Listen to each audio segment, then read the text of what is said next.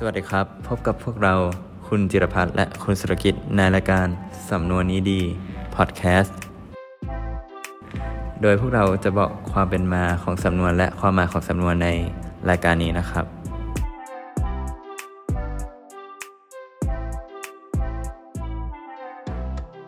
ครับ คลิปนี้ผมก็จะพูดถึงสำนวน hit the nail on the head นะครับ ซึ่ง ผมอยากให้คุณผู้ฟังคิดก่อนว่าความหมายของสำนวนนี้คืออะไร แล้วผมก็จะเฉลย ความหมายและที่มาของสำนวนนี้ให้คุณผู้ฟังครับผม ครับก็ถึงเวลาเฉลยแล้วนะครับ ผมขอเฉลยสำนวน hit the nail on the head นะครับ hit the nail on the head นะครับ มีความหมายว่าพูดสิ่งที่ตรงเรื่องหรือเข้าเรื่องพอดีนะครับ หรือในสำนวนไทยสามารถใช้คำว่าพูดตรงเป้านะครับ ซึ่งสำนวน hit the nail on the head นะครับ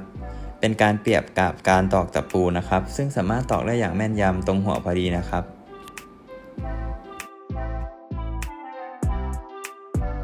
ต่อไปจะเป็นตัวอย่างประโยคนะครับ Art doesn't talk much but when he does he always hits the nail on the head แปลว่า